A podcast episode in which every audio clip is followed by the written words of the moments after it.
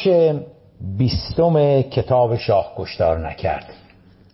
دوستان در بخش های گذشته دیدیم که فضای باز سیاسی تغییرات مهم سیاسی که شاه در فضای سیاسی ایران به وجود آورد از اواخر سال 55 چگونه بدل شد به پاشنه آشیل رژیم شاه و چگونه باعث سرنگونی رژیم شاه شد؟ چند تا مسئله در رابطه با فضای باز سیاسی مطرح میشه. یکی اینکه چرا تقریبا کسی به این مسئله نپرداخته؟ چه نویسندگان ایرانی که خارج از کشور در مورد سقوط شاه نوشتن. و چه در داخل کشور خیلی به این مسئله که به این مسئله و اهمیتش خیلی نپرداختند ببینید یه مقداری یه مقداری اینکه چرا مورخین تحلیلگران نویسندگان جامعه شناسان متخصصین به این مسئله بسیار بسیار مهم و سرنوشت ساز در رابطه با انقلاب ایران نپرداختن رو میشه فهمید. برای اینکه ببینید اونا بیشتر به دنبال نظریه پردازی و به کارگیری تئوریای کلان جامعه شناختی و سیاسی و اینها هستن. و خب همون جور که دیدیم واقعا به وجود آوردن فضای باز سیاسی رو با هیچ تئوری و نظریه سیاسی جامعه شناختی یا از منظر علوم سیاسی واقعا نمیشه مرتبطش کرد. اینکه این یه دلیلش. یه دلیل دیگر هم این که خب اگر که اگر که در داخل کشور نویسندگانی که حالا در رابطه با جمهوری اسلامی می‌خوان تاریخ بنویسند اگر که به این مسئله اشاره بکنن که فضای باز سیاسی باعث سقوط رژیم شاه شد در آن صورت خیلی از تئوریاشون خیلی از نظریا پردازیاشون در مورد انقلاب و مشخصا در مورد محمد رضا شاه پهلوی با بومبست مواجه میشه. چون ببینید در روایت های جمهوری اسلامی و نویسندگانی که نزدیک به جمهوری اسلامی هستند یا در خط فکری جمهوری اسلامی هستند شخصیت شاه اینجوری مطرح شده اینجوری ساخته و پرداخته میشه که شاه از خودش هیچ اراده ای نداشت. شاه از خودش هیچ استقلالی نداشت. این شاه نبود که در مسائل مهم ایران تصمیم گیری می‌کرد. حالا وقت چجوری بیان بگن که این شاه بود که و این تصمیم گیری شاه بود که در رابطه با فضای سیاسی که باعث سقوطش شد. بنابراین از این بابت هم میشه فهمید که چرا این مسئله این مسئله مهم که مستقیما ارتباط پیدا می‌کنه با سقوط شاه چرا این مسئله مطرح نشده؟ یک نکته سومی را هم بهش اشاره کردیم که خب آیا تشکیلات و دستگاه های امنیتی در زمان شاه نمی گفتن که علا حضرت علا حضرت چی کار داری می‌کنی؟ علا حضرت این سیل این بهمن این طوفان را افتاده از کوه و و, و بعد از یه مدتی دیگه هیچ جوری نمیشه علا حضرت جلوشو گرفت. گفتیم که اولا خیلی معلوم نیستش که یه همچی اعتقادی تو تشکیلات اطلاعاتی امنیتی رژیم شاه مشخصا هم ساواک می بوده باشد. اگر هم می بوده باشد اگر هم در فروردین 1356 شهریور 1356 مسئولین و بلند پایگان تشکیلات اطلاعاتی و امنیتی شاه نگران شده بودند از این از ادامه تداوم سیاست فضای باز سیاسی. گفتیم که رژیم شاه ساختار رژیم شاه اینجوری نبودش که دستگاه های دیگر بیان و به شاه در, در امری که شاه تصمیم گیری کرده بیان مداخله بکنن. ببینید وزارت اقتصاد و دارایی سازمان برنامه و بودجه و هیچ یک از نهادهای اقتصادی اینجوری نبود که بیان به علا حضرت بگن که علا حضرت این سیاست شما. از نظر اقتصادی علا حضرت این این اشکال رو داره. نه اونا فقط مجری و فرمان بردار اوامر معکد ملوکانه بودن. تموم شده رفت. ببینید در مسائل امنیتی هم همین جور. ساواک هیچ وقت مورد مشورت با علا حضرت قرار نمی گرفت علا حضرت هیچ وقت ساواک نمی‌خواست نمی‌پرسید مشورت نمی‌کرد رایزنی نمی‌کرد که جناب جناب تیمسار نصیری فرمانده رئیس سازمان اطلاعات امنیت کشور جناب آقای پرویز ثابتی جناب آقای حسین زاده جناب آقایونی که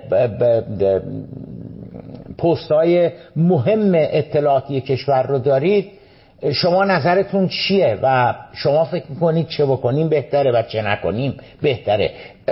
اصلا اینجوری نبود نظام شاه. نه در مورد اقتصاد اینجوری بود نه در مورد سیاست خارجی اینجوری بود نه در مورد سیاست داخلی اینجوری بود نه در مورد سیاست فضای باز سیاسی اینجوری بود. شاه از کسی نظر نمی‌پرسید. شاه تصمیم می‌گرفت اون تصمیم رو به اجرا میگذاشت و و با کمال تأسف بایستی گفت که اگر اون تصمیم نادرست می بود اگر اون تصمیم کاستی هایی می داشت همچنان که در طی اون سی و هفت سال به خصوص از کودتای 28 مرداد به این سو یعنی بعد از سال 32 تو اون 25 سال آخر حکومت شاه که همه تصمیمات مهم و غیر مهم بزرگ و کوچک با با علا حضرت می بود بدبختانه نظام فقط و فقط مدح و سنا می‌کردن اون تصمیم رو. یعنی اگر هم معتقد بودن که این سیاست سیاست خیلی درستی نیست حالا اون سیاست هر چی می بود. نظام شاهنشاهی به گونه ای نبود که اینجوری باشه که اونا به علا حضرت بگن که علا حضرت این تصمیم یک مشکلاتی هم ممکنه به بار بیاره. اصلا و ابدا. اونا فقط اجرا می‌کردن. ببینید شما اگر می‌گفتید که این تصمیم علا حضرت من به خاطر خودتون دارم میگم من به خاطر آینده مملکت که شما رئیسش هستی دارم میگم من به خاطر ولیعهد که پس فردا می‌خواد شاه بشه دارم میگم والا به پیر پیغمبر من به خاطر خودتون علا حضرت دارم میگم. من پام لب گوره. من پنج سال دیگه ده سال دیگه بیشتر زنده نیستم. من نمیگم که خودم بیام نخست وزیر بشم. من نمیگم که پسر من بیاد شاه بشه. نه والا به پیر به پیغمبر. من اینو از راه دلسوزی علا حضرت دارم برای خود شما میگم. اصلا و ابدا. کوچکترین کوچکترین احساس این که یک مقام مسئول با این سیاست یا با اون سیاست علا حضرت مخالف هستش پایان پایان پست و سمت و مقام اون, اون فرد بود. حالا پنج سال اون فرد خدمت کرده بود به علا حضرت ده سال خدمت کرده بود 20 سال خدمت کرده بود پنجاه سال خدمت کرده بود. فرقی نمی کرد می‌رفت کنار. بنابراین کسی حتی غیر مستقیم هم به خودش جرأت نمی‌داد جرأت نمی‌کرد. که حتی غیر مستقیم به اعلی حضرت بگه این سیاست غلطه یا یا مثلا این سیاست باید اینجوری اجرا بشه یا اونجوری اجرا بشه.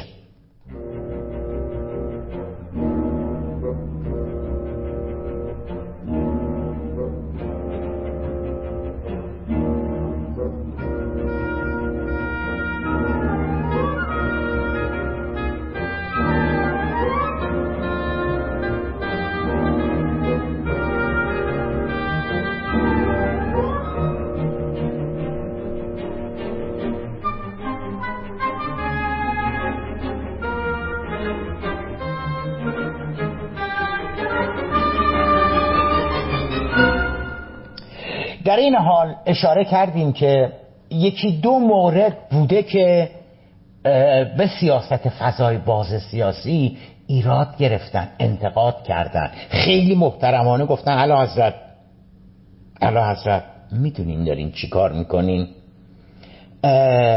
و این من این همه که بررسی کردم من فقط این دو تا مورد بوده رو پیدا کردم. نه سازمان اطلاعات و امنیت کشور. من کاری ندارم الان که فروردین 1401 الان که اردی بهشت 1401 من من به این کاری ندارم که الان چی میگن. بله الان همه عاقل شدن الان همه میگن که ما به اعلی حضرت گفتیم اینجوری ما به اعلی حضرت گفتیم اونجوری. ولی مهم این است که سال 56 به اعلی حضرت چه گفتن؟ سال 57 به اعلی حضرت چه گفتن؟ سال 55 به اعلی حضرت چه گفتن؟ الان ممکن خیلی چیزا بگن که ما گفتیم به اعلی حضرت در اعلی حضرت به حرف ما گوش نکرد. نمی‌تونه خواهر برادر این حرف نمی‌تونه درست باشه. چون نظام شاه به گونه نبود که شما به اعلی حضرت چیزی رو که مطابق میلش نباشه بتونی بگی. اون جمله معروف رو بازم تکرار می‌کنم امشب که به دیکتاتورها اون چیزی گفته می شود که آنها مایلند بشنوند. به دیکتاتورها فقط چیزهایی گفته می شود که آنها مایلند بشنوند. و تمام کسانی که در, که در نظام های دیکتاتوری کارگزار هستند چه امنیتی چه اقتصادی چه سیاسی چه وزارت خارجه چه داخله چه خارجه می‌دونن این رو که به علا حضرت و به رأس هرم و به شخص اول مملکت فقط اون چیزی رو باید بگیم که مایل بشنوه. و, و سلمنا و صد البته که او دلش نمی‌خواد. بشنوه که شما داری انتقاد می‌کنی شما داری ایراد می‌گیری شما داری میگی آقا این سیاستت این مشکله داره اون یکی اون مشکله داره. نه نه عرض کردم ترک میشه. اما اون یکی دو موردی که بنده پیدا کردم جالبه که یکی از اون کسانی که به علا حضرت میگه که علا حضرت این سیاست فضای باز سیاسی داره کار میده دستتون و تو می‌دونید دارید چی کار می‌کنید. شاید باور نکنید سر انتونی پارسونز سفیر سفیر انگلستان در در ایران بوده که به علا حضرت میگه. ببینید وقت ما چی میگیم؟ ما میگیم که ما میگیم که مثلا غربی ها همه کاره بودن آمریکا و انگلیس همه کاره بودن توی, توی ایران. اونا اصلا سیاست های شاه رو تنظیم می‌کردن جمهوری اسلامی داره میگه. اون وقت سفیرشون داره, داره انتقاد می‌کنه از سیاست شاه. علا حضرت چی میگه؟ شاه چی میگن؟ شاه چی میگن؟ اونا میگن که آمریکایی و انگلیسی ها این انقلاب کردن. اون وقت سفیر انگلیس چی داره میگه؟ سفیر انگلیس داره میگه ازت چرا شما این سیاست رو دارید اعمال می‌کنید؟ کدام سیاست رو؟ سیاستی که من شما می‌دونیم به سقوط شاهنشاهی حکومت شاهنشاهی نظام شاهنشاهی منجر میشه. پارسونز ملاقاتی داشته چون عرض کردم تو سالهای تو یکی دو سال آخر ملاقات های هم سفیر انگلستان هم سفیر آمریکا با با شاه خب خیلی زیادتر شده بوده. او در ملاقاتی که اواخر سال 56 با اعلی حضرت داره حالا نقل قول رو براتون می‌خونم. منتها نکته خیلی مهم این هستش که این ملاقات بعد از ناآرامی های بهمن پنجا و شیش اتفاق افتاده. می‌دونید دیگه بهمن پنجا و شیش که چهلم کشدار 17 دی قوم بود عملا در حقیقت 24 ساعت تبریز افتاد دست مردم. بهمن 56 یعنی کم کم حادثه ای نبوده کم اتفاقی نبوده.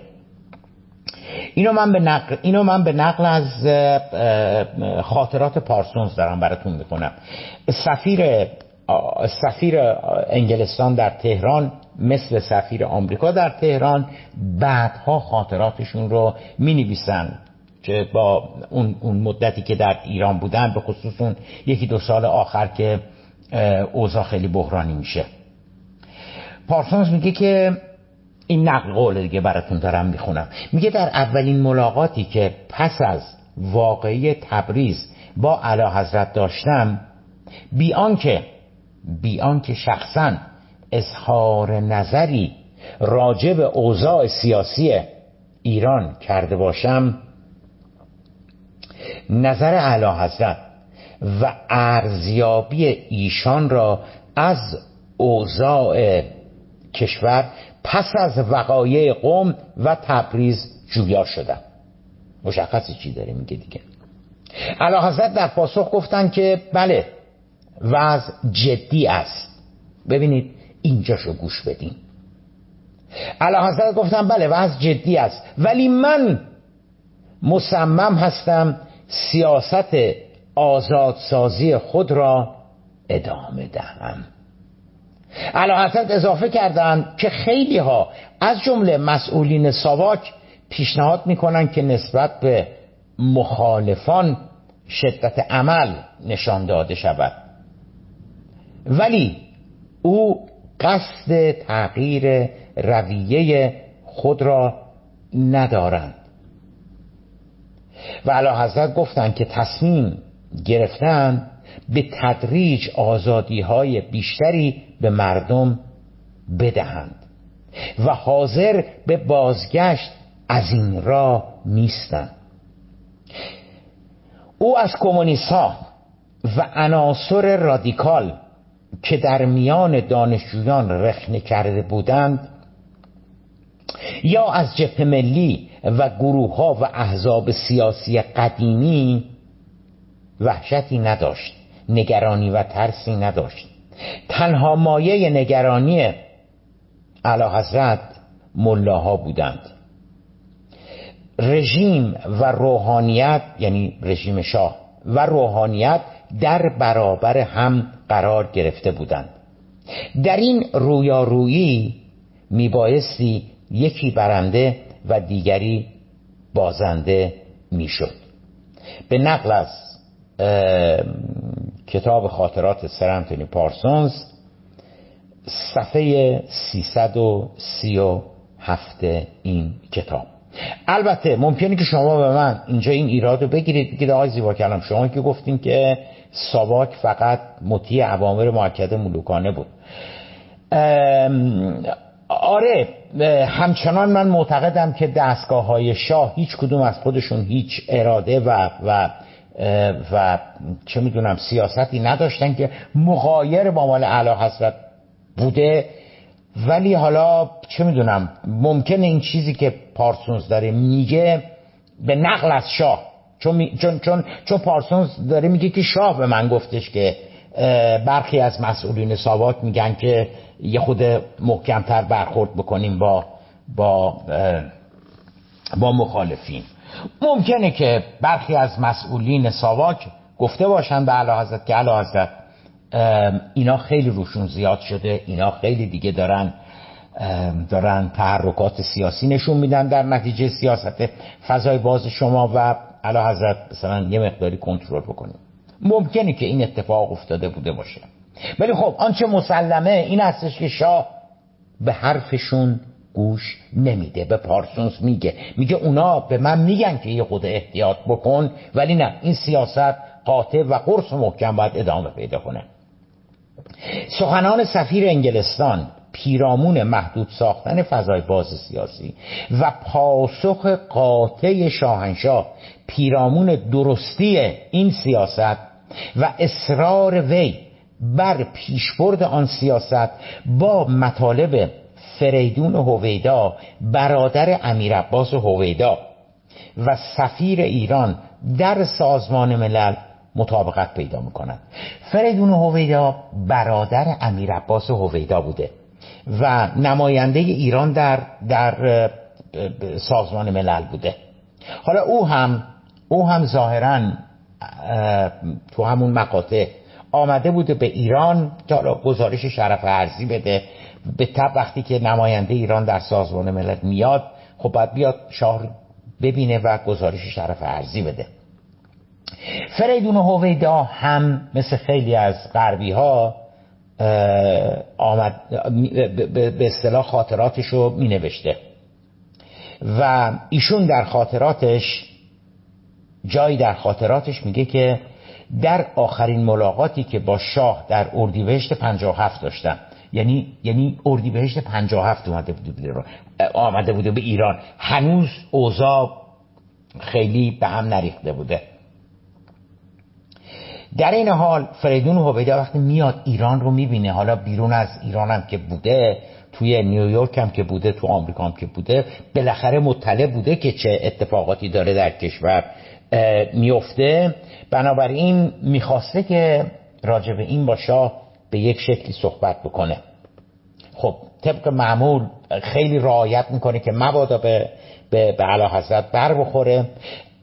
و این این چیزی که دارم براتون می‌خونم به نقل از کتاب فریدون هویدا هستش. میگه که شاه ضمن صحبتهایش به اعتراضات و ناآرامی هایی که در کشور که بعد از اعمال سیاست دادن آزادی پدید آمده بود نیز اشاره کرد و گفت یعنی شاه به فریدون هویدا میگه که حوادث قوم تبریز و اصفهان به نظر نمی‌رسد که اهمیت چندانی داشته باشد. یعنی شاه داره به فریدون هویدا میگه. وقتی هویدا مسئله این سیاست آزادی هایی که شاه داره میده و اعتراضاتی که در نتیجهش به وجود آمده شاه به فریدون و هویدا میگه که حوادث قوم و تبریز و اصفهان به نظر نمی‌رسه که اینا خیلی اهمیتی داشته باشه.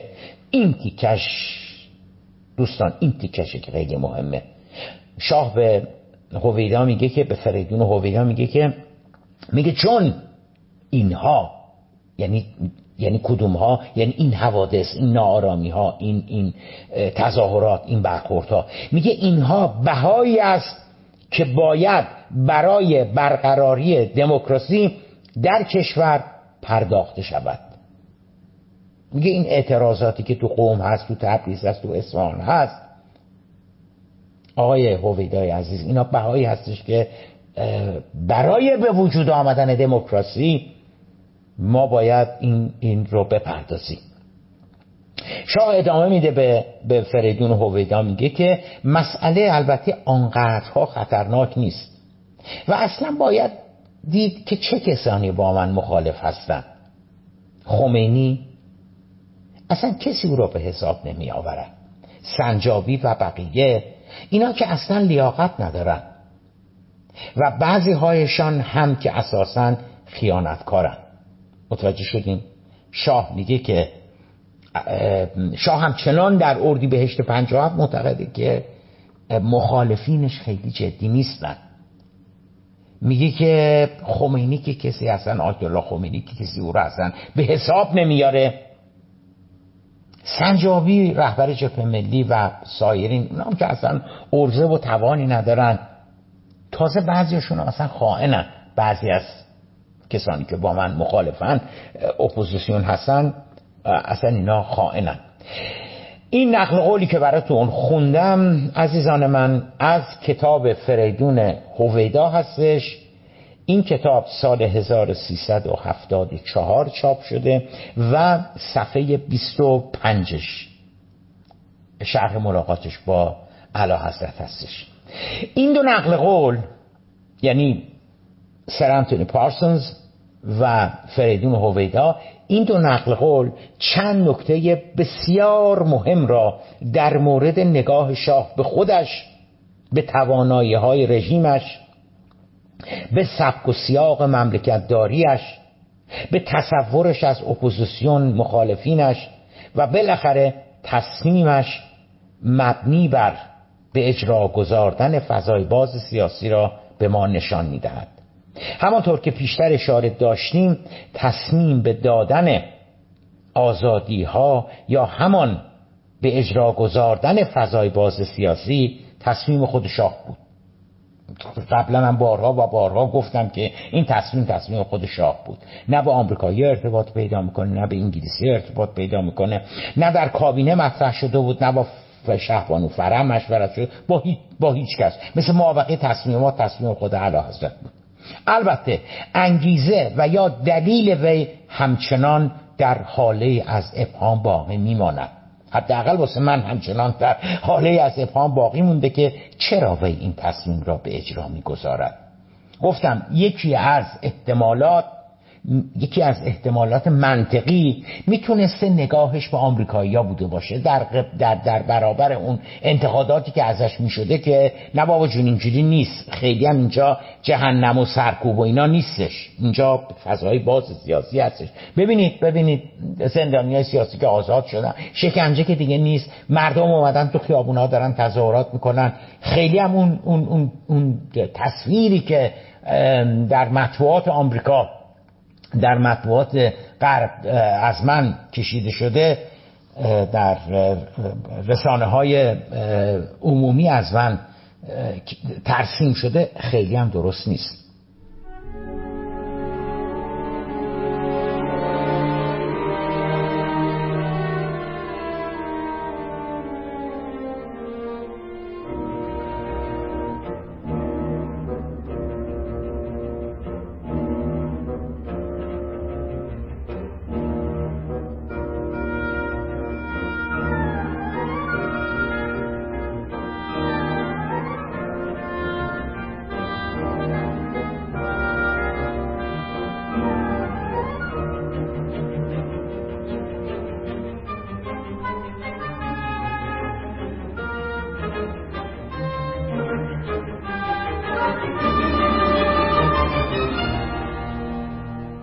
این می‌تونه یکی از انگیزه های شاه بوده باشه که چرا این تصمیم رو به اجرا می‌گذاره.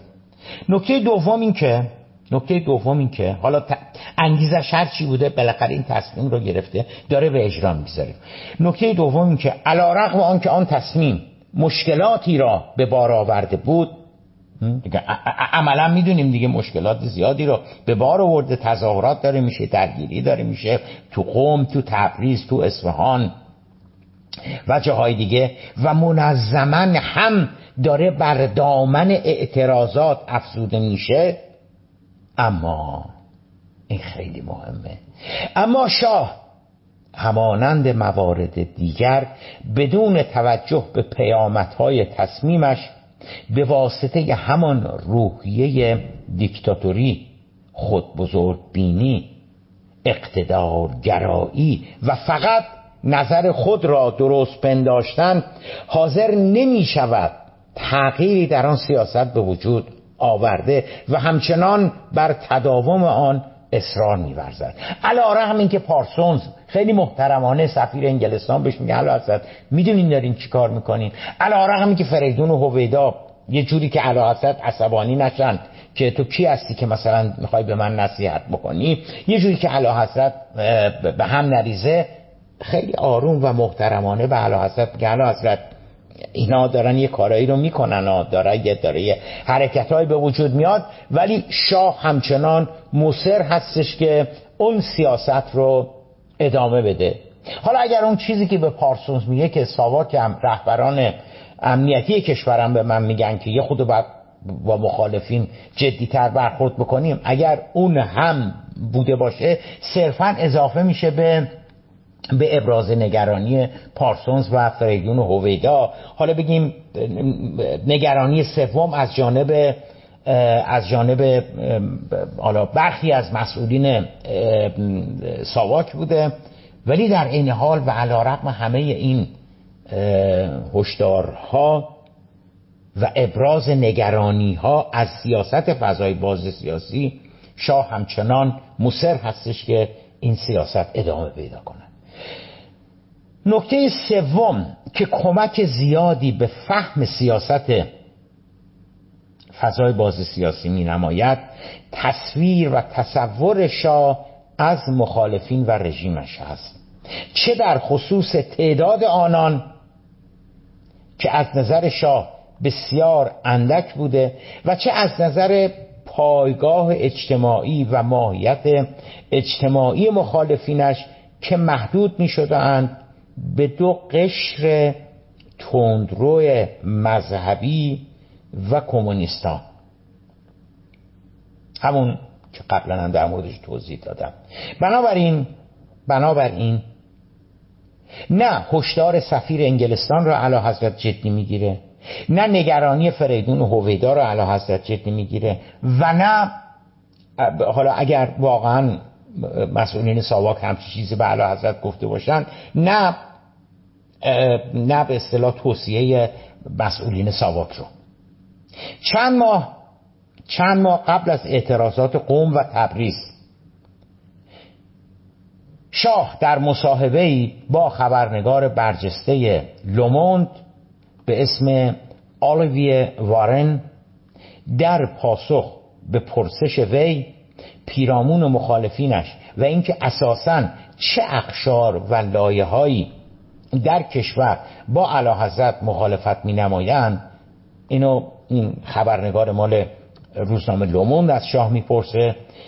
شاه میگه که بله البته من دشمنانی دارم که عمدتا شامل کمونیست ها و مارکسیست های اسلامی می‌شوند. و وقتی خبرنگار و وقتی خبرنگار از وی در مورد تعدادشان می‌پرسد علا حضرت می‌گویند اوه در حدود سه چهار هزار نفر بیشتر نمیشن که البته بیشترشون هم دستگیر شدن و در زندان هستن. البته بقیشون هم آزاد هستن. این مصاحبه در کیهان 15 آذر 1356 منعکس شده و این چند خط رو که سوال جواب شاه با با آلاویه وارن رو من از اون کیهان 15 آذر 56 براتون آوردم. نکته جالب نکته جالب اینه که شاه در حقیقت مخالفینش را در زمان شروع سیاست فضای باز سیاسی صرفا محدود می‌دانسته به گروه های طرفدار مبارزه مسلحانه که شاه میگه بسیاریشون تو زندان هستن که اینو درست میگه. تعدادشون در حدود 4 5 هزار یعنی کل زندانیان سیاسی ایران در اون مقطع عرض کردم قبلا 5 هزار نفر بودن که عمدتا 80 درصدشون 90 درصدشون در رابطه با دو تا گروهی که طرفدار مبارزه مسلحانه بودن.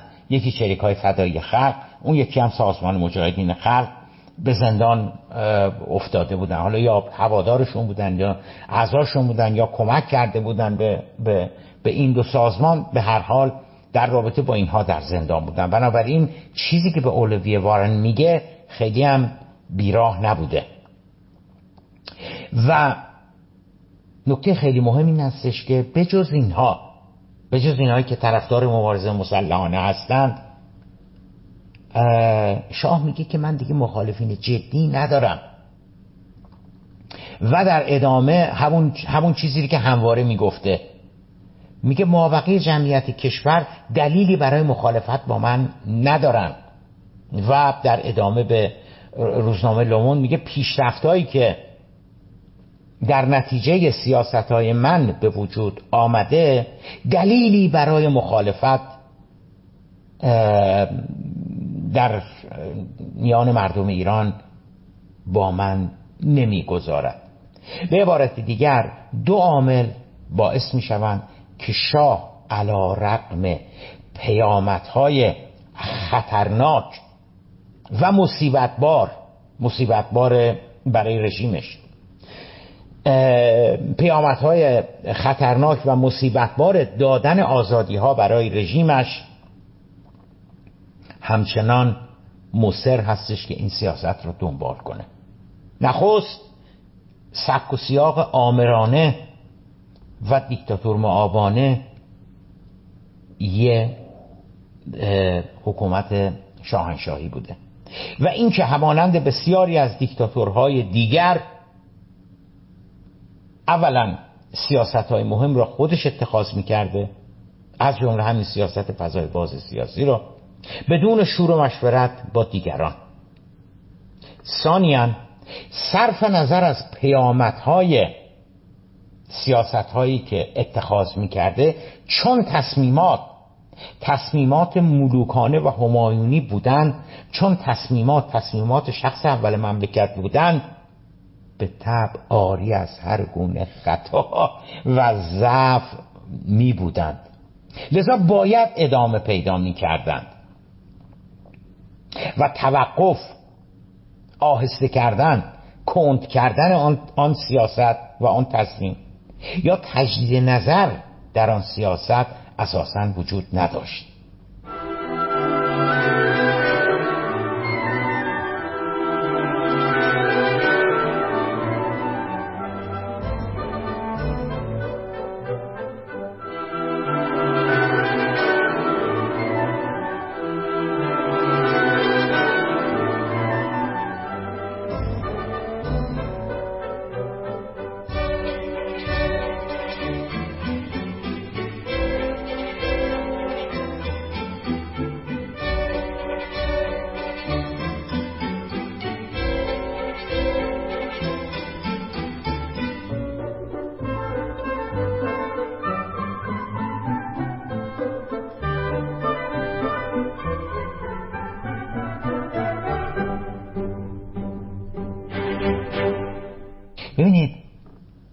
اون 15 سال آخر.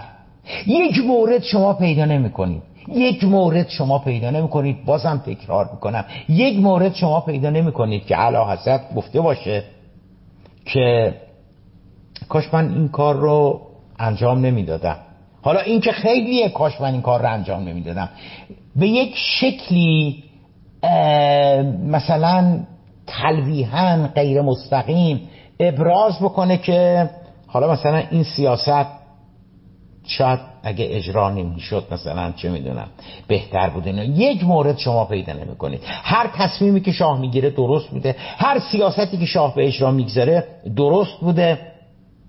و تمام نظام رادیو تلویزیون مطبوعات رجال همه شبان روز می‌گفتن که این درسته و در و در درست بودن اون تصمیم و در تاریخی بودن اون تصمیم